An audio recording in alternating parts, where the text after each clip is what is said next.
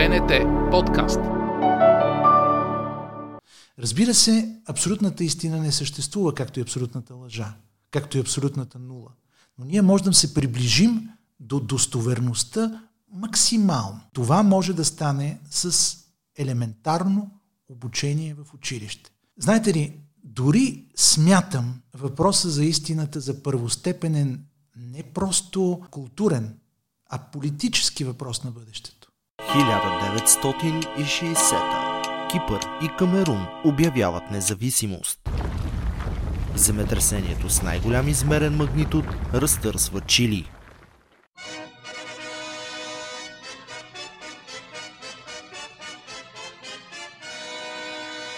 А на 20 юли 1960 в ефира се излъчва първата истинска новинарска емисия в България –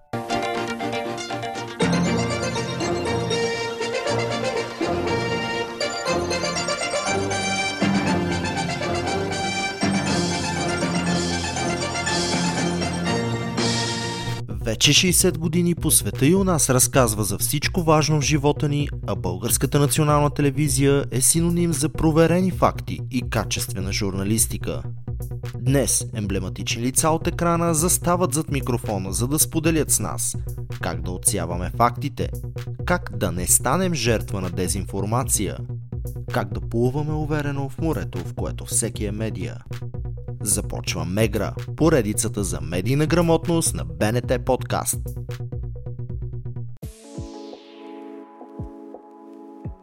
Здравейте, аз съм Антон Андонов, а вие сте с епизод първи на Мегра. Подкаст поредицата, в която показваме как журналистите от Ньюзрума с най-голямо обществено доверие работят, за да гарантират достоверна информация и качествена публицистика. С поредицата отбелязваме 60-я рожден ден на посвета и у нас, а епизодите ни са достъпни в Spotify, Apple Podcast, SoundCloud и Google Podcasts. Вярваме, че подкастът ще е полезен както на обикновените потребители на информация, така и на студентите по журналистика. Затова можете да ни откриете и на обновения новинарски сайт на Българската национална телевизия bntnews.bg. Кое е общото между Лек Валенса, Ердоган, Умберто Еко, Дейвид Линч, Дейвид Балдачи, Тери Гилиам, Орхан Памук и Горан Брегович. Общото е водещия на панорама Бойко Василев. Едно от емблематичните лица на Българската национална телевизия е носител на редица български и чуждестранни журналистически награди. Бойко Василев е член и на Комисията по журналистическа етика. Именно за етиката в професията ще говорим сега. Ще разкрием какви са тънкостите да правиш интервю, ще поговорим за фалшивите новини, социалните мрежи и границите на провокация. Здравей! Здравей! А защо темата за медийната грамотност е толкова важна в последните години? Преди нямаше ли дезинформации, нямаше ли фалшиви новини? Имаше дезинформации, имаше фалшиви новини, имаше хубавата и старомодна лъжа. Чистата лъжа, с която човечеството живее, откакто е родено. Но моментът в момента е изключителен и то тъкмо заради навлизането на интернет и на глобалните платформи. А колко уникален е моментът? За първи път в човешката история толкова много хора имат право на глас. Толкова много и различни хора. Толкова много умни хора, толкова много глупави хора, толкова много добри хора и толкова много лоши хора. И затова как ще навигираш през джунглата на фалшивите новини е задача с изключителен приоритет. Според мен това трябва да се изучава в училище.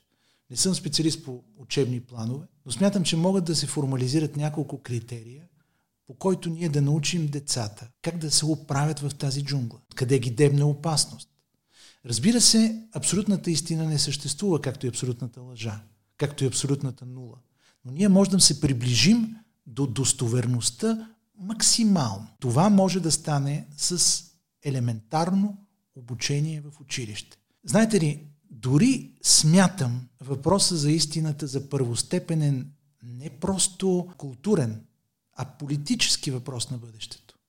Според мен около въпроса за истината ще се групират бъдещите политически сили. Ще има политически сили, които ще защитават технологиите, ще има политически сили, които ще нападат технологиите. И тук ключов ще бъде въпросът за истината. как можем да стигнем до нея. Как да се оправим през джунглата на огромната информация, която ни залива. Заслушвайки се, открих повод за два въпроса. Единия е, има ли такова нещо като альтернативни факти? Това е едно. И второ, всъщност, медийната грамотност изчерпва ли се само с а, фалшивите новини? Альтернативните факти са благоприятен начин да наречеш лъжата по някакъв друг начин, без да я наречеш лъжа. Въпросът е как да се навигира, как човек да научи как да се движи в тази джунгла. Така по-скоро втората част на въпроса е ключова. Знам, вероятно, специалистите по обучение и образование ще могат да формализират няколко, според мен, ясни критерии. Например, виждаш профил. На профила пише Великия разбивач а не пише, примерно, Бойко Василев или Антон Андонов. Това ти е знак едно, че може би има нещо тук, което не е наред. Но нямаш пълна гаранция. След това разглеждаш този профил, независимо дали е в Twitter или в Facebook, има ли приятели? Кои са приятелите? Еднотипни ли са? Има ли някои сред тях, които приличат на ботове? Има ли така абсолютна възможност това да е машинно генерирана информация? Ето ти още едно нещо. Второ, трето, и а, идваш до момента, в който си задаваш въпроса каква е информацията, която този профил споделя? Откъде идва тя? Какъв е източник? Този източник прилича ли на достоверен или е най-големите чудеса .bg? и така нататък и така нататък. Аз имам въображение и мисля, че това нещо може да се формализира и може да се направи. Аз съм човек, който в момента а, съм избрал да нямам социални мрежи. Нямам профил в Facebook, нямам профил в Instagram, нямам профил в TikTok и всичко останало. Какво съвпадение? И аз. Така, ние обаче не сме ли жертва на хора, които биха използвали по един или друг начин а, нашата самоличност, нашето име, и а, си публична фигура, емблематично лице от екрана на БНТ. И това ме кара всъщност да направя преход към нещо друго. Ти беше жертва всъщност на това да ти откраднат самоличността. Ще разкажеш ли повече за това? Много интересен въпрос, който задаваш. Да започна от начало. Ние с теб имаме едно известно предимство, че имаме биография от преди социалните мрежи. Може би сме последните. Ти разбира се си по-млад, но виждайки за моето поколение, ние можем да си позволим лукса да нямаме свой собствен Facebook профил, например, или Instagram профил. Знам дали това ще е възможно за поколенията, които идват след нас. Вероятно това няма да бъде възможно за тях. Вероятно те няма да могат да направят крачката в света, който ние сме направили. Няма да бъде възможно и поради простата причина, че, примерно, аз работя в Панорама и Панорама има Фейсбук. Така че мисля за нашия случай по-скоро като предимство. След това не е някакъв бойкот на социалните мрежи, а е по-скоро поне от моя страна, отговорност към комуникацията, която излъчвам. Аз не мога да бъда денонощно във Фейсбук, затова не мога да си позволя тази отговорност към тези хора. Колкото до тази фалшива новина, искаш да си направим с теб експеримент. Ето аз сега ще разкажа тази история. Така. Ще кажа, че е абсолютна лъжа. И ти си направи експеримента пусни този подкаст на един или двама души. Питай ги след това, това истина ли е или лъжа?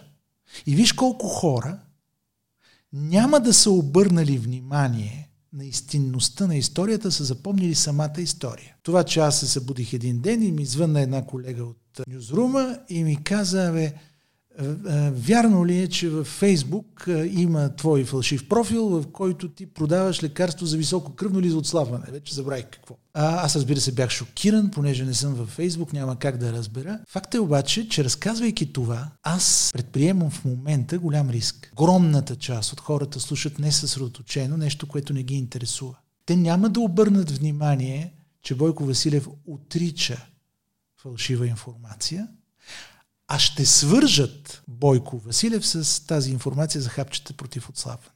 А по този начин искам да покажа колко е опасно всичко това. Колко е опасно човек да преповтаря лъжата, по този начин лепвайки я за себе си. Много хора са пострадали така. Виж, аз имам сериозен опит. 90% от това, което се пише за мен в мрежата е абсолютно невярно. Тоест, чиста лъжа. Аз съм свикнал с това. Но хората не могат да го възприемат така. Предупреждавам тези, които четат подобни информации с нездраво любопитство. Ще съжалявате, когато се случи на вас. Защото аз все пак имам някакви трибуни, по които да се защитя или да кажа истината. Но ако се случи на човек, а това може да се случи на всеки човек, той ще съжалява горчиво. Какво стои зад това? Обикновено стои чист бизнес или пари. Нарича се префарцунено кликбейт. Знаеш много добре, това е начина по който една информация става много цветиста, за да събира кликове, колкото се може повече. Става примамлива. Става примамлива и а, за това има цяла наука. Как да направиш заглавието така, че да вкараш повече кликбейт. Как да наредиш в него популярни имена. Примерно едно заглавие от сорта на Сталин е жив, но вече е заразен с коронавирус, може да спечели страхотен кликбейт по линията Сталин и по линията коронавирус. Това са ключови думи. Хората, които се занимават с това, го знаят. Когато те видят човек от екрана, те могат да направят неговото име и да го завъртят посредством кликбейт. Има обаче и други начини. Те са най-разнообразни, както всичко в България. Както в България може да се поръча побои или, не дай си Боже, убийство, така в България може да се поръча очерняне, то има цена. И това нещо може да се случи не само на мен или не само, на, не дай си Боже, на теб, но това може да се случи на всеки. То има определена цена.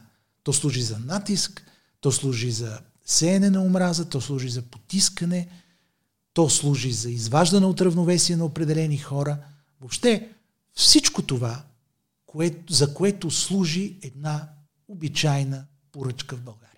Доколко важно е това да реагираш в такава ситуация? Защото има две тези. Едната е тези хора, които правят такова съдържание, които развиват жълти новини, трябва да бъдат съдени до дупка. Другата теза е трябва да бъдеш над нещата, трябва да ги оставиш. Влезеш ли в тяхната игра, ще се отцапаш и ти. Само, че какво правим, ако те срещне човек на улицата и те попита добре, откъде да купя тези хапчета за кръвно или за отслабване? Тоест, ти трябва да влезеш в този момент да му обясниш, че това не е вярно, но той може да го тълкува по друг начин. Ние в момента живеем, аз може би съм млад да го кажа, но но живеем в едно поляризирано общество, като това, което беше да речем в началото на 90-те. Много интересен въпрос задаваш. Ако си говорихме на английски, щях да кажа, че това е въпрос за 1 милион долара или там, каквато валута се сетиш. Разбира се, закона дава всички възможности човек да се защити. Смятам, че законите на бъдещето ще дават още повече възможности. Защото знаеш, че престъпниците винаги са с една крачка пред закона закона е с една крачка зад тях. И затова законодателството постепенно ще се нагоди към това да се прицели в лъжата. Разбира се, човек не може да опровергае всичко. Живота ти трябва да минава в опровергаване на какво ли не. Днес да кажеш не си боядисам косата, утре да кажеш не се бия в барове, в други ден да кажеш не, не отслабвам с лекарство за кръвно. Нямам шести пръст. Нямам шести пръст, нямам връзка с билдербергите, нали, и така нататък, и така нататък. Животът може да мине в това нещо. Отчаяващото е, че лъжата е толкова мощна. Нейният бизнес модел работи толкова добре, че нормалното, рационално действие е много трудно. Тръгнала ли е веднъж, тя трудно може да бъде спряна. Как реагира човек? А, според мен тук има една, един много хубав, една много хубава антиномия. Фейсбук е това, което мислиш за себе си, Google е това, което другите мислят за теб. И всеки човек, особено тези в публичното пространство, събират Google и Facebook, застават с Фейсбук срещу Google и по този начин балансират по някакъв начин истината за себе си. Въпреки това, това не е начин. Какъв е начин? Начинът е да се защити старомодната журналистика. Никакъв проблем няма в това, че някой излъгал, че продавам лекарство за кръвно. Проблемът е, ако тук стане дума за съществените, ключовите, важни неща в обществото и в държавата. За тази цел – трябва да има журналистика. И то да има такава журналистика, която да е независима от поведението на човека в социалните мрежи. Какво имам предвид? Старомодната добра журналистика е ти си в една редакция. И тази редакция ти плаща, за да сравниш гледните точки, да ги балансираш да провокираш всяка версия и да се доближиш максимално до истината. Ако ти си обикновен потребител в Facebook или в Instagram, ти нямаш това задължение. В Фейсбук ти можеш да изразиш емоции, ти можеш да изразиш позиция, но няма никакъв критерий за достоверност. А ако някой ти плаща, то ще е за точно обратното от истината. Ти казваш, журналистиката трябва да бъде независима от поведението в социалните мрежи. Чудесно. Но когато политиците избират социалните мрежи и ги превръщат в свой основен канал на комуникация, как се случва това? Давам пример с Тръмп в Штатите и цялата истерия, която в момента се случва около взаимоотношенията му с Twitter. Защото и тук има две гледни точки. Едната гледна точка е, че да, Twitter трябваше да сложат тези съобщения на постовете на, на Тръмп. Другата гледна точка е, че а, всъщност това само по себе си също е заявяване на позиция. И тук стигаме до това, че всъщност социалните мрежи, да, нямат достатъчно добри критерии, но самия политик, самата публична фигура е избрала този начин на комуникация. Той няма да отиде да каже същите неща в някои от традиционните медии, например. Много добър и ключов въпрос. Нека да почна от това какво точно имам предвид. Журналистът не може да бъде зависим от това, което намира в Google и в Facebook, защото той трябва да има силата, волята, възможността и заплатата за това да отиде и провери информацията. Не да се довери на това, което ще излезе с първия клик. А колкото до политиците и до световните лидери, този начин на изразяване им е добре дошъл. Защо? Защото я няма санкцията на критичния журналист. Едно послание във Фейсбук не среща санкцията, въпросите, съмненията на журналиста от среща. Напротив, то е целенасочено, ясно, безконфликтно послание. Аз ви казвам това. Вие, ако щете, ми кажете каквото щете. Но това е моето послание. Аз не минавам през бариерата. Аз не минавам през кучетата пазачи. Същото и в Твитър. И вижте как се развива журналистиката – според средствата за масова информация. На времето царуваше така наречения саундбайт. Изречението, крилатата мисъл, която ние взимаме от цяло интервю или от цяла реч, за да можем по този начин да изразим а, какво мисли даден човек. И, например, Тони Блеер беше CNN лидер. Но след това Барак Обама беше Фейсбук лидер. А сега Тръмп е Twitter лидер. Фейсбук дава възможност да изразиш посланието си без никакъв контрол. Неконтролираните интервюта на Обама бяха много малко. Той контролираше комуникацията си изключително. Тръмп не просто я контролира, а той я синтезира в няколко думи. Това е Твитър. Натам вървят нещата. И ако журналистиката не се пребори за своето място, ние ще се озовем не просто в джунгла, а в джунгла от крещящи хора в която ще се чува само най-силния крясък. А в тази джунгла от крещящи хора, които така доста се активизират именно в социалните мрежи и там наистина мненията са изключително поляризирани, не става ли така, че всъщност журналистите да отстъпват от своите позиции? Давам пример това, което а, говорихме и с, а, и с други колеги разпространеното мнение, включително и в България, че никой не задава на силните на деня сложни и трудни въпроси, че никой не ги притиска в ъгъла. Трябва ли всъщност да има задължително притискане в ъгъла? Или тук е другата посока. Трябва да оставиш човека да каже тезата си, а зрителя, слушателя, читателя да отсъди дали е прав или не. Аз лично а, съм за позицията, че всеки въпрос трябва да търси отговор. Това означава, че всеки въпрос трябва да съдържа някакво несъгласие или провокация. Дори когато видиш срещу себе си светец, трябва да му поискаш доказателства за светоста. Но разбира се, приемам и други гледни точки. За мен е еднакво валидна гледната точка за това, че трябва да извадиш на човека важната информация, а не да се стремиш да демонстрираш собствената си смелост. Това също е валидна гледна точка. Според мен, валидна гледна точка е и крайната критичност. Това са различни начини, по които човек стига до истината. За мен, това, което аз съм избрал за себе си, това е краткия, по възможност критичен и остър въпрос, който обаче да търси отговор, който да не обрисува мен като страшно смелия, онзи, който се заяжда. Знаеш ли какво съм забелязал? Понякога по-късната смелост крие най-големия страх и най-голямото съобразяване. Понякога ние някак се опитваме да изглеждаме невъзпитани, за да скрием собствената си склонност към подмазване. Голямата истина, не само за българската, но за световната журналистика е, че тя губи позиции не просто защото е по-слаба или не е смела, или не е храбра. Напротив, днешно време дава смелост дори на хора, които не я заслужават. Журналистиката отстъпва по други причини. Тя отстъпва, защото нейният бизнес модел се разруши. Той беше скрит в бизнес модела на стария хартиен вестник, който по някакъв начин даваше отражение и на радиото, и на телевизията, и на всички други медии. Днес този вестник губи тираж, губи постъпленията си, а оттам и сериозната тежест в журналистиката губи. Колко от нещата, които ти четеш в интернет, са платени? Доста малка част, честно казано. ами да.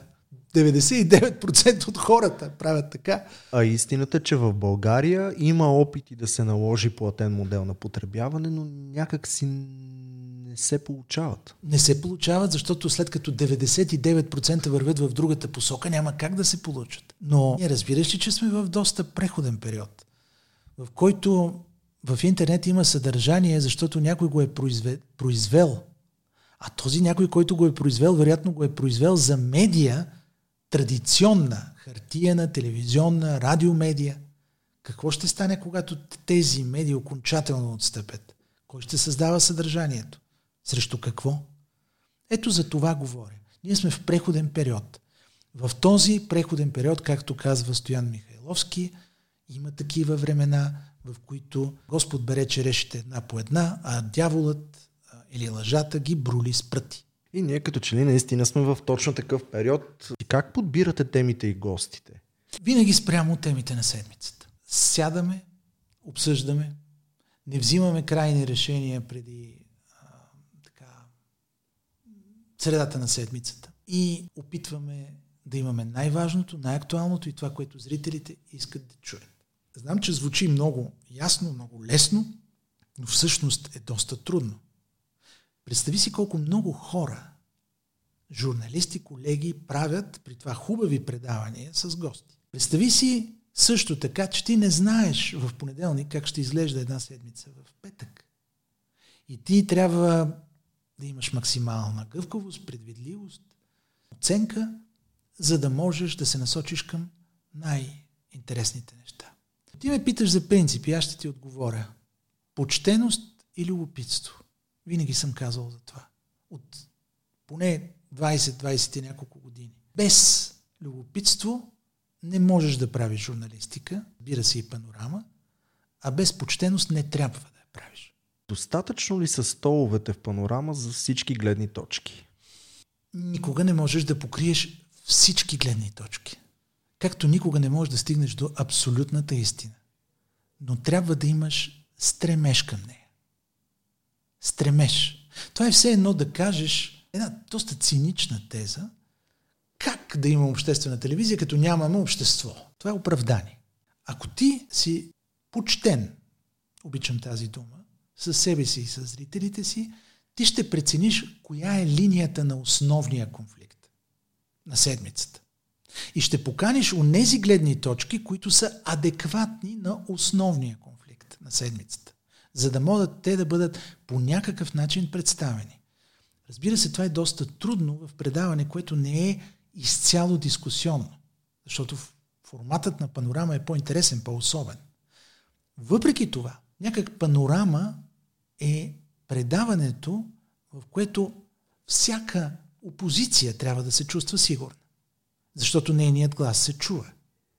Ако тя, разбира се, е достатъчно значима и достатъчно добре представена в обществото и в политиката. Затова аз не смятам, че ние трябва да влизаме в схоластични дискусии за възможните гледни точки. Към всеки въпрос те са най-малко 20. Но ние трябва да бъдем почтени пред себе си и да не се извиняваме с цинични оправдания. Ами те, понеже са 20, ние ще направим само една. А да търсим нивото на линията на основния конфликт и там да бъдем честни с себе си и с зрителите. Браснарница ли е панорама, както я беше определил преди години вече покойния президент Джелев? Това е много интересно. краткият отговор е беше и вече не е. Сега искам да кажа нещо хубаво за браснарницата и да поясня какво е това. Между другото, тази метафора беше доста добре експлуатирана и беше много точна за това какво беше панорама в 90-те. Панорама направи революция тогава. Тя показа позицията тогавашната на екран. Понеже сега ти ще ми кажеш, това е съвсем естествено, ти си бил много млад тогава, за теб вероятно е по-ясно от всичко, само че не беше толкова ясно. И много телевизии не го направиха. И разликата между панорама и българската телевизия тогава, българската национална телевизия и телевизиите на страните на запад от нас е ясна именно с това поставяне на опозицията на екран. Но как беше това? Един говори, след това говори следващия. Както казваше президента Желев, бръснат след това следващия бръснат и така нататък и така нататък. И тук въпросът е как да ги наредиш по-справедливо. Този с по-голяма тежест да бъде след другия и така нататък. Това беше онзи формат. Между другото, този тогавашен формат на панорама, благодарение на, според мен, смелостта и професионализма на Иван Гарелов, зададе модела на политическите предавания в цяла България. И ако погледнеш, много от тях приличат на тази браснарница. Те са мутамо нея. Това, което обаче ние направихме, следващата крачка, ние събрахме хората в студиото. Разбира се, изключения винаги има. Понякога има един събеседник, понякога някои хора не могат да бъдат заедно в студията. Изключения има винаги. Но ние събрахме в студиото различните гледни точки, като направихме комбинация от разговор и реплика на разговор. Тоест, комбинация от старата браснарница и дискусионен формат с кратки реплики. Отидохме малко по-нататък. Направихме не просто изреждане на събеседници, а ансамбъл. А направихме формат. Панорама да изглежда цялостно от началото до край за да може изгледана от началото до край, тя да има смисъл. И най-важното, никой да не се чувства предсакан, че последната дума му е иззета и някой е дошъл след него и го е насолил по най-несправедливия начин. Всъщност, ако трябва да сме честни, панорама към днешна дата е може би единственото публицистично предаване или, айде не единственото, но може би едно от малкото, защото сега се сещам, че и референдум е така, но, но този, точно този тип формат, за който ти казаш, в което гостите не си тръгват до Точно края така. на предаването. Те са в студиото през цялото време и да са част от всичко, което се случва. Точно така. Точно така. А, този формат с малки изключения държи някъде от 2004 или 2005 година. Не мога точно да ти кажа, трябва да се върна назад, но очевидно той държи вече 15 на години. Хората дори са забравили, че правихме панорама и иначе. Докато референдум и някои други много добри дискусионни предавания са дискусионни по заявка. Ние опитваме микс. Човека да може да говори с мен и да отговори на въпросите в рамките на едно десетина минутно интервю, но също да може да бъде репликиран в рамките на съвсем малко минути от другите гости или той да ги репликира. Това още тогава направи впечатление на медийните аналитици, но това, с което аз лично се гордея, е, че както Панорама направи първите стъпки през 89-та, сега прави също свои стъпки в страни от това, което правят всички. А в целият този формат, къде и как е позиционирана твоята роля като водещ от гледна точка не толкова като модератор – а като журналист, като човек с позиция? Аз а, смятам, че трябва да проведа достатъчно енергичен разговор с всеки един от събеседниците и също да вляза в ролята на модератор, да намеря обща тема, може би накрая. Понякога се шегувам с гостите, че това е класическа Хегелова триада. Нали? Теза, която носи властта, антитеза, която носи опозицията и накрая синтез, която носят заедно, всички заедно с гражданското общество. Това разбира се в рамките на шегата. Но ако говориш за позиция, въпросът е много интересен. И аз тук приемам различни версии и различни мнения. Аз уважавам журналистите с лична, остра лична позиция. Смятам, че това е легитимно. Още от а, времето на Ориана Фалачи това е мода в журналистиката. Моят стил не е такъв. Аз а, имам мнение, аз имам гражданска позиция, но тя се съсредоточава в моите въпроси. Когато правя репортаж, в моите репортажи. Много често в България ние объркваме а, между коментар и лична позиция. Англоговорящата журналистика прави ясната разлика между комент и editorializing. Коментарът също може да бъде обективен или поне да се стреми към обективност. Коментирайки едно събитие, ти можеш да го разгледаш от различни гледни точки и да покажеш различни версии за него. Това е коментар, в който има субективност, но който се стреми към обективен анализ. Но можеш и да застанеш от първо лице единствено число и да кажеш, тия да се махат, уния да идват. Смятам второто за ядрено оръжие в журналистиката. То може да бъде приложено само в много крайен случай и то в случай, в който журналистът или медията имат 100% доказателства, че знаят истината, че става дума за достатъчно ясна и безспорна кауза в нацията или в обществото и няма друг начин, освен те да ни я заявят. Другото са политически и лични речи в ефир. Проблемът с нашето българско или така славянско увлечение по личната позиция е голям. Виждам мнозина млади колеги искат да влязат в журналистиката, за да се изокат. От първо лице единствено число.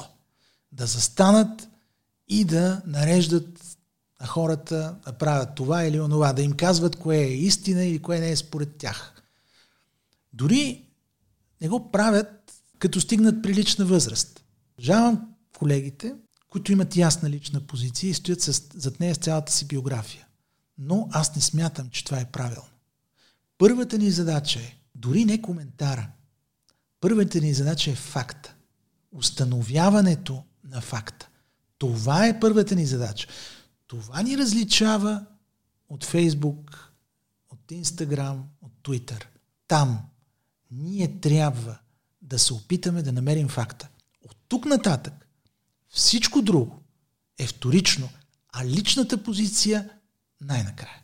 Защо това ядрено оръжие, личната позиция, се използва толкова често напоследък? Времената ли станаха такива? Все пак вече имаме и много примери, то не само в България, в които журналисти стават политици и обратното. Да, времената са такива. Наричам го Фейсбук ефект. Във Фейсбук ти обръщаш внимание на хората с силна лична позиция. Това са хората, които казват тежки ясни и категорични съждения. Колкото повече хейт, толкова повече лайк. Това е закона на мрежите и закона на Фейсбук и на Google. От това, оттам това се пренася в традиционната журналистика и по някакъв начин влияе на нея. И хората са убедени, че след като журналистиката е продукт, ясно изразената и заявена позиция с колкото е възможно повече омраза, печели. Да, ама не, както казваше Петко Бочаров.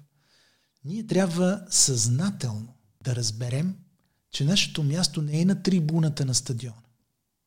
Веднъж казах, че нашето място, моето място, поне така както аз виждам моето, е там в средата на битката, някъде около съдята, в която всички и лявата гидка и дясната гидка те освирква свирка ужасяващо срещу теб. Ти нямаш удобен ъгъл, в който да се прибереш и твоите хора да ти кажат браво, браво как ги насъди. Ти нямаш ниша, или по-точно не бива да имаш ниша от свои хора, които да ти създадат психологическото измамно добро усещане. Спокойно. Удрят те, ама ти нали си от нашите. Журналистът трябва да бъде там, където всички свиркат от всички страни и да бъде готов да му свиркат. Не го казвам по никакъв начин, за да направя героично впечатление. Напротив, казвам го като съзнание и лично убеждение за дълг. Ние трябва да търсим фактите. И според мен това е начин. Сега искам да те вкарам в една хипотетична ситуация, тъй като панорама и територия на а, много чуждестранни гости, както се казва. Да си представим, че идва в България а, писател, популярен, който ще представи новата си книга. Има изключителен интерес от редица журналисти към него и към книгата. Издателството има интереса да направи интервюта с всички големи телевизии, с няколко сайта, с радио, с вестници. Какво правиш, за да отличиш едно такова интервю, ако попаднеш в такава ситуация от всички останали и всъщност привлекателни ли са гости в такава ситуация за панорама? Разбира се, че са привлекателни. Въпросът е, няма да се отличиш, ако поставиш условия. Писателят е дошъл тук, за да даде колкото се може повече интервюта. Това, което мога да направя аз или моите колеги, които правят тези интервюта, са няколко неща. Първо да му зададеш интересни въпроси. Второ, да свържеш това, което той пише с българските проблеми, с българския контекст. Трето, да го свържеш с световните проблеми. И четвърто, този човек да си каже, абе имаше там в една страна България, където ми задаваха въпроси, които никой не ми е задавал. Не да се бориш за ексклюзивитет. Това е смешно. Кипа на Панорама е правил такива интервюта по още по-трудния начин в чужбина, където не го води издател и не ти е лесно да ти го доведе буквално до студиото или до някой, някое място за интервюта. И тогава ти си сам срещу целия свят. За да можеш да получиш това интервю от такава важна личност, ключова личност, ти трябва да се бориш с огромна конкуренция. Зад гърба ти стои един малък пазар. И а, така отделни моменти а, понякога са ни изпълвали с гордост. Примерно имахме интервю с Дейвид Балдачи, знаеш, известен автор на, на трилъри, и той след интервюто написа един роман, в който вкара българин супергерой и го кръсти Мечо. И след това даде интервю, и в което каза, че вдъхновен от това интервю с нас, той се е замислил за това, коя е тази страна България и е решил да вкара българин, това страшно положителен герой, сега, колко са българите супергерои в световната литература? Обикновено българин е а, така. А, сега. Нали? Мисля, мисля, че единственият пример, който леко се доближава до това е Дан Колов. Да, да, да точно така. Да, точно така. Но тук имате литературен, литературен герой. Лошото е, че колкото повече медии има, толкова повече твоето време за специално интервю намалява. На времето, когато правехме специални интервюта, ние имахме с някой писател, например, половин ден или един ден. Сега 15 минути. Да. И до тебе чакат дъчани, шведи, норвежци. Ти тези минути трябва така да ги обземеш, по възможност на езика, който говори той, по възможност на проблемите да го заинтригуваш, за да може този човек да каже, абе, ето, тук в България има хора. Между другото, малко е крайно, но преди среща с писател, аз лично се опитвам да прочета колкото се може повече от него. И това стига при мен до крайност. Защото четеш един роман бързо, четеш втори роман бързо и си казваш, утре ще срещна този човек, а не съм прочел всичко от него, а толкова много идеи други могат да ми дойдат и това е страшно интересен човек и това е човек, който, нали, който ще остане с теб завинаги. Ето сега, например, а, когато повторно се срещаме такива хора, например с писателя Ерик Лайнер, а, или пък с а, гурото на комуникациите Алистър Кембъл, те, те си спомнят предишните ни срещи с някакви любопитни подробности и детайли. Според мен това много си струва, но това е начина ние с малкия пазар зад гърба си все пак да направим нещо голямо. Или поне въобразявайки се, че е голямо. този ред на мисли, ти не се срещаш само с писатели, с хора на изкуството. Имаш интервюта, включително с доста световни лидери. Кой е най-трудният ти събеседник? Кой е бил най-трудният ти събеседник до сега и защо? Къде, къде ти е било наистина не просто предизвикателство, но си го чувствал, може би, като боксов матч? Два примера ще дам. Един е Умберто Еко. Пример е заради това, което говорихме преди малко. Заради моята твърда убеденост, че трябва да провокираш, че трябва да не се съгласяваш. Как да провокираш и да не се съгласяваш човек, когато обожаваш? Това беше много трудно интервю от тази гледна точка. Какво да кажа аз на Умберто Еко? С какво да не се съглася?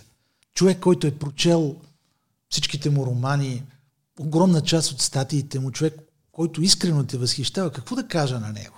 Другия пример от друга гледна точка е Джордж Буш. Когато интервюираш американски президент в Белия дом, това не са просто твоите 9 минути с него, а 9 минути на България с него. И аз бях много притеснен този човек да не помисли, че в България живеят хора, които не са смели, които не смеят да зададат въпросите, които не смеят да го погледнат в очите, хора, които мънкат, които нямат самочувствие. Защото той не дава интервюто на мен. Той дава интервюто на България. И това бяха 9 минути за България. За това, за мен това интервю беше доста, доста тежко, доста трудно.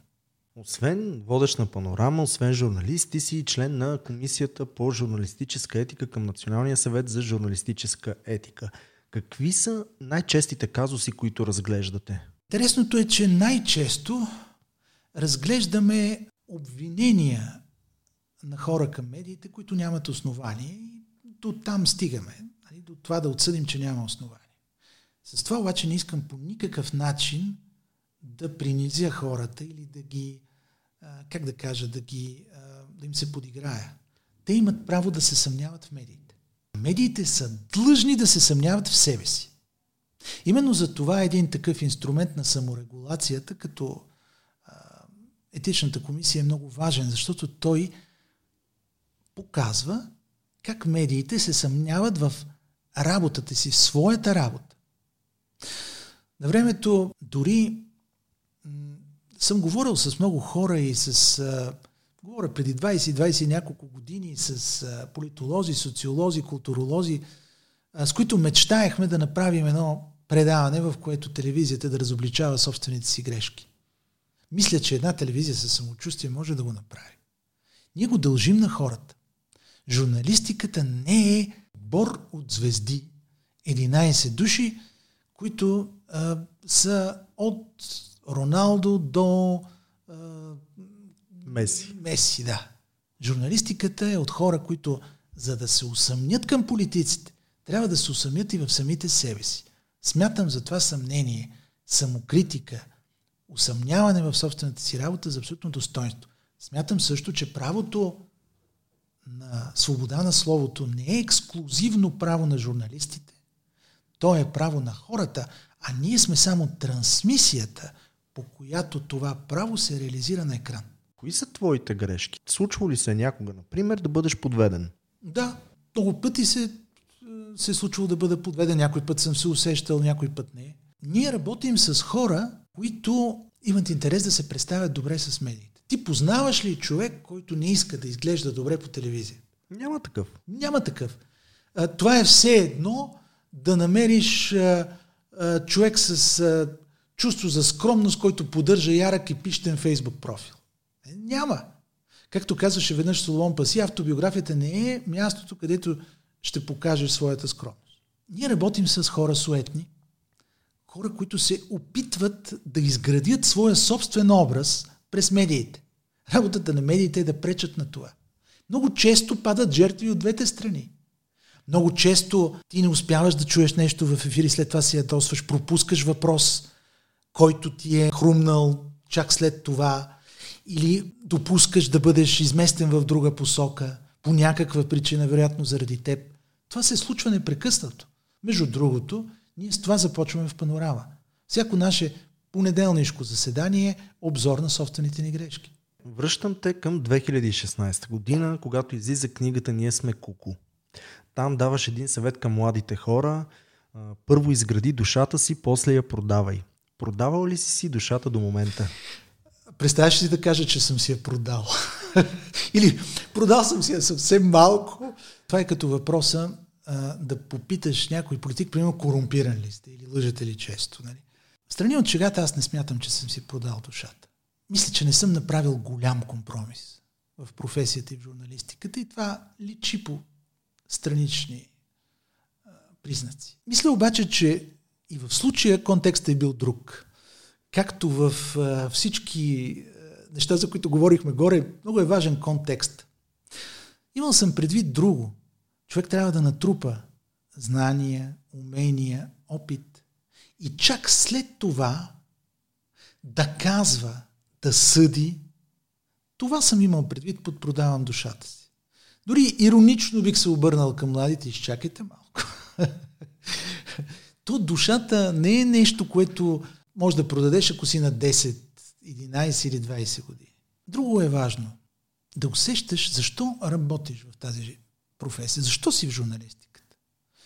Понякога това не е толкова лесен въпрос. Случвало се в Сараево през 90-те да трябва да убедя една майка да ми разкаже как са убили сина й.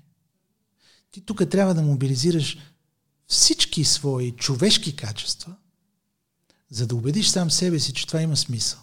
За да покажеш, че войната е зло. Не бих пожелал никой да е на мястото на, на репортера, в случая на мое място. И друго, журналистиката не е работа от 9 до 5. Журналистът няма работно време. Той не е на едно бюро, на което седи и казва, аз от 9 до 5 ще съм журналист, а след 5 ще съм си човека Бойко, който няма да е журналист. Тоест аз ще съм журналист само свободното си време. Напротив, аз уча, настоявам и държа моите репортери, нашите репортери и редактори да не стоят в телевизията, да не стоят зад едно бюро, а да обикалят, да се срещат с хората. Да се срещат преди да ги снимат. Да се срещат а, а, и да търсят историите навън. Там, където е живота. По същия начин и нашата работа, като си е избрал веднъж, защо си е избрал? Не си е избрал за работа от 9 до 17 часа. Нито от 10 до 17. Ти си е избрал за винаги. И знаеш, че тази работа, особено в България, няма да ти донесе милиони, защото пазарът е малък. И в страни като България, от мащаба на България или от мащаба на Дания, от мащаба на Белгия, журналистът е средна класа, защото не работи с огромен пазар. Не си е избрал за това, че си популярен. Защото ако си вършиш работата добре, по-скоро ще ти свиркат, както казах преди малко, отколкото ще те аплодират. Вършиш я за нещо друго. Не да се изокаш също така, както казах преди малко.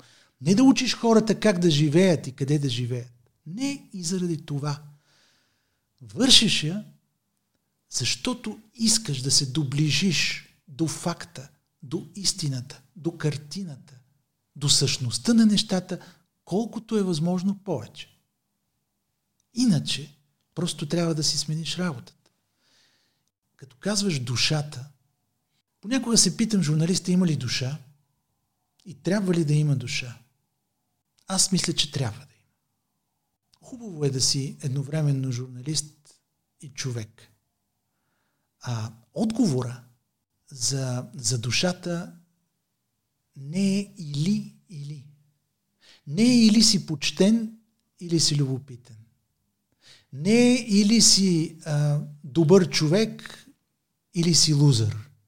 Не или ще направиш компромис, или няма да получиш даден събеседник. Няма. Номер в живота е да избегнеш това или и да доближиш всички тези неща едновременно. Много се говори за свободата на словото в България. Мисля, че доста по-голям проблем е доброволното подмазване. доброволното продаване на ценностите на професията. Доброволното усърдие да защитаваш някаква кауза, независимо дали е на власт, на опозиция, на бизнес, на някакъв приятелски кръг, на своите приятели. Е от това трябва да се откажеш. И ако не се откажеш, не си за тая работа. Връщайки те обаче в годините на Куку, как би изглеждала нобийската история и митинга против абортите през 2020? Възможно ли е такова нещо да се случи в ефир в момента? Всяко нещо си е за времето си. Аз ще припомня накратко двете истории, защото далечната 93-та вече е отминала отдавна, за да видиш как някак нещата са се променили и романтичният период на българската телевизия тогава някак е останал.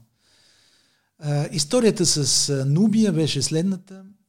Аз бях тогава в Куку и историята ми хрумна от една от сериите на всеки километър, където Нубия е така една арабска страна, в която ЦРУ прави преврат в деня папагалска човка.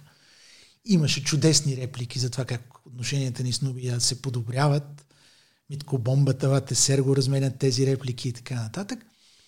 И помолих двама репортери, мои колеги от университета, двама африканци, Джедонге от Чад и Дарлингтън от Зимбабве, да се участват в тази работа.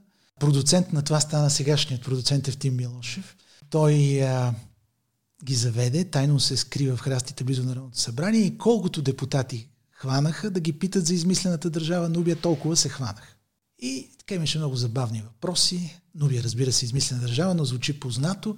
Трябваше да бъде иронизирано желанието на българските политици да говорят за неща, от които не разбират. Това вече не е възможно. Политиците се изпедепцаха, те вече имат пиари, сложни начини да се стигне до. Те работят върху собствения си образ. И от тази гледна точка вече е доста по-трудно да бъдат хванати толкова елементарно пред парламента, когато ставаше всичко. Освен това, мисля, че с част от тези истории сме допринесли за това. Другото нещо беше друг вид ирония. А, пак в Куко организирахме един митинг против аборта, пак в началото на 90-те, когато се чудехме как така Америка води такива едни културни войни, в които най-важният въпрос е за или против аборт. Ние не знаехме въобще, че тези културни войни ще дойдат до България в момента. И това за нас, които излизахме от комунизма, което имаше доста по-тежки въпроси, въпроса за оцеляването, за съществуването, за пътя на България, си мислихме, че този въпрос е нали, вижте, да станем една щастлива държава, в която хората се занимават с такива въпроси. И смесихме се с а, един митинг и тайно извадихме плакати, на които пишеше против аборта, не и така нататък. И от една кола излезе тогавашния репортер от Ибачваров и започна да пита а, така участниците в митинга, вие против ли сте? Те каха, против сме без да разбират, че всъщност нали, те участват в този митинг. Нещо обаче стана с този материал и той не можа да се излъчи. Но тогава имаше някакво увлечение сред нас да покажем силата на телевизията, за да предупредим хората, че тази сила е опасна. А аз не съм участвал в Козлодуйското куко, но то беше най-ярката демонстрация на това увлечение. Аз дойдох колко след това, с което не искам да, нали, да се оправдая. Не знам как бих поступил в една такава ситуация, но нашето влечение беше да покажем силата на телевизията и склонността на хората да бъдат излъгани. Между другото, прочутата история с Орсън Уелс е доста надценена. Както научих по-късно, ние имитирахме, разбира се, Орсън Уелс. По-точно колегите в Куко са имитирали Орсън Уелс с Козлодуи преди това и така нататък и така нататък, но ние искахме да покажем каква е силата на телевизията и хората да внимават, защото както са били подведени веднъж, могат да бъдат подведени друг път. Ето тази битка смятам, че загубихме. Защото както и да опитваш да кажеш на хората, че могат да бъдат излагани, дали в пряк текст, както правим сега, дали чрез провокация, както направихме тогава, мощния океан на новите медии ще ни залее и ни залива и много трудно да се изправим срещу него с голата си истина. Парадоксално, когато се случат ситуации като тази с коронавирус, има някакъв шанс. И ще кажа колко е хубаво, че правиш този подкаст със следния пример. Германският вирусолог Кристиан Дростен, който стана ключов в немската борба срещу коронавируса, срещу тази инфекция, е един от най-добрите специалисти в света по коронавирус. Още много преди сегашния коронавирус да се появи. С SARS-1, с MERS и така нататък и така нататък. Изведнъж се появява вирус, който той разбира страшно много. И почват да го интервюрат журналисти по стандартния саундбайт начин, който споменах преди малко. По CNN начин, който се провежда едно 20-минутно интервю, взима се 30 секунди и се прави репортаж и всичко друго се доразказва на картинки, както правим журналистика до сега. Телевизионна журналистика. Така. В един момент обаче Дростен разбира, самият Дростен разбира, че това не стига, че хората не разбират, че информацията е толкова много, че всички се подвеждаме от това умаляване и от това, как да кажа, от тази спекулация с фактите. Почва да звъни на тези журналисти, които са го интервюрали и го каза, хора, ще проданим лодката така. Толкова ли ни ви е интересно и това, и това, и това? Не разбирате ли, че е важно и това, и това, и това? Точно в този момент нашите колеги от първата обществена телевизия на Германия му звънят и казват, господин Дростен, искате ли да правим подкаст? И той казва да, обаче при едно условие. Ще отговарям толкова, колкото преценя. Ако трябва на един въпрос по 5 минути. Който иска да слуша, да слуша, но това е важно. Тук не можем нещата да ги умекотяваме, да ги приближаваме, да ги, да ги, да ги правим по-малки, да ги фризираме, да ги... Слушам този подкаст. Това е урок по това каква трябва да бъде информацията. Дростен непрекъснато казва, вижте, истината е такава. Тя е сложна. Когато мине през пиарите, веднъж се изкривява. После, когато мине през медиите, се изкривява още веднъж. Най-накрая от публиката се изкривява трети път. Затова чуйте повече и имайте предвид, че животът не е черно-бял. Аз мисля, че това е урок. И този урок не е само за кризата, не е урок за, само за коронавирус. Той е урок за това каква журналистика трябва да правим в новото време. От тази гледна точка те поздравявам за идеята за подкаста, защото някой в момента вероятно ни слуша. Този някой иска да надникне отвъд саундбайта, отвъд кратките езикови хапчици, които ние му сервираме в нашите новини, в репортажите на панорама, дори в нашите кратки интервюта. Той иска да научи повече. И може би това е един от начините да оцелеем в джунглата, в която живеем. Можем ли да кажем, че всъщност може да сме загубили битката, но не сме загубили войната? Категорично. Аз мисля, че винаги трябва да вярваме, че войната не е загубена. Най-малкото, журналисти сме. Това работим и нямаме друг изход, освен да вярваме, че истината е постижима дори на 90%, дори на 91%, че лъжата рано и късно ще си щупи краката. Иначе няма смисъл.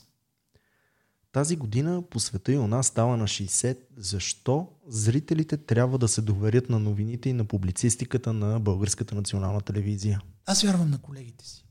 Аз смятам, че тук има тренирани с времето принципи, които могат да гарантират на хората, че а, информацията се стреми към достоверност. Но аз не искам да кажа на зрителите, гледайте ни, защото сме най-добри. Аз вярвам на зрителите. Моят опит ме е научил, че те са доста по-умни от нас. Че те гледат някои неща, които ние, дори които ги правим, не виждаме. Имал съм удивителни зрителски писма. Затова ние трябва да кажем на зрителите, гледайте внимателно. Гледайте с отворени очи. Винаги ми се е струвало на времето, че публиката на панорама е тиха, че тя трудно ще заяви себе си, че тя няма да защити, че тя е интелигентна, че тя ще гледа кротко. Какво беше моето очудване, когато се появиха социалните мрежи и аз усетих тази публика буквално. И видях, че тези хора са умни, че тези хора разбират, че тези хора оценяват грешките ни, но оценяват и успехите ни. В името на тези хора ние трябва да се стараем колкото се може повече, а на зрителите да кажа, гледайте, гледайте с очите си, внимателно преценявайте, не ни жалете, направете така, че да надбягаме себе си. Затова аз бих казал, че зрителят винаги знае. Чудесен финал на разговора. Много ти благодаря. Аз благодаря. Как да различим фалшивите новини в интернет? Ето три съвета от Международната федерация на библиотекарските асоциации и институции. Проверете източника на новината. Кой е сайтът? Ясен ли е собственикът му? Публикувал ли е други фалшиви новини и тъй нататък. Не се ограничавайте с заглавието. Често то самото е сензационно, но информацията в статията не отговаря на него. Проверете автора, ако е посочен. Дали е действителен или измислен. Ако няма автор, това често се прави, за да се избяга от отговорност. Ще съвети в следващия брой на Мегра. Тогава водещата на референдум Добрина Чешмеджиева и редакторът на предаването Татяна Тасева ще отговорят на въпроса стигат ли столовете в студиото за всички гледни точки не сме се отказали от това златно, дребно правило да се проверява информацията. Това, което е трудно днес, е да провериш информацията и в същото време да го направиш бързо. Това прави нещата по-различни, отколкото беше преди. Слушайте Мегра в Spotify, Apple Podcast, SoundCloud и Google Podcast. Можете да ни откриете и на обновения новинарски сайт на Българската национална телевизия bntnews.bg. Новинарският сайт на БНТ е и мястото, където можете да намерите винаги точна и проверена информация. БНТ подкаст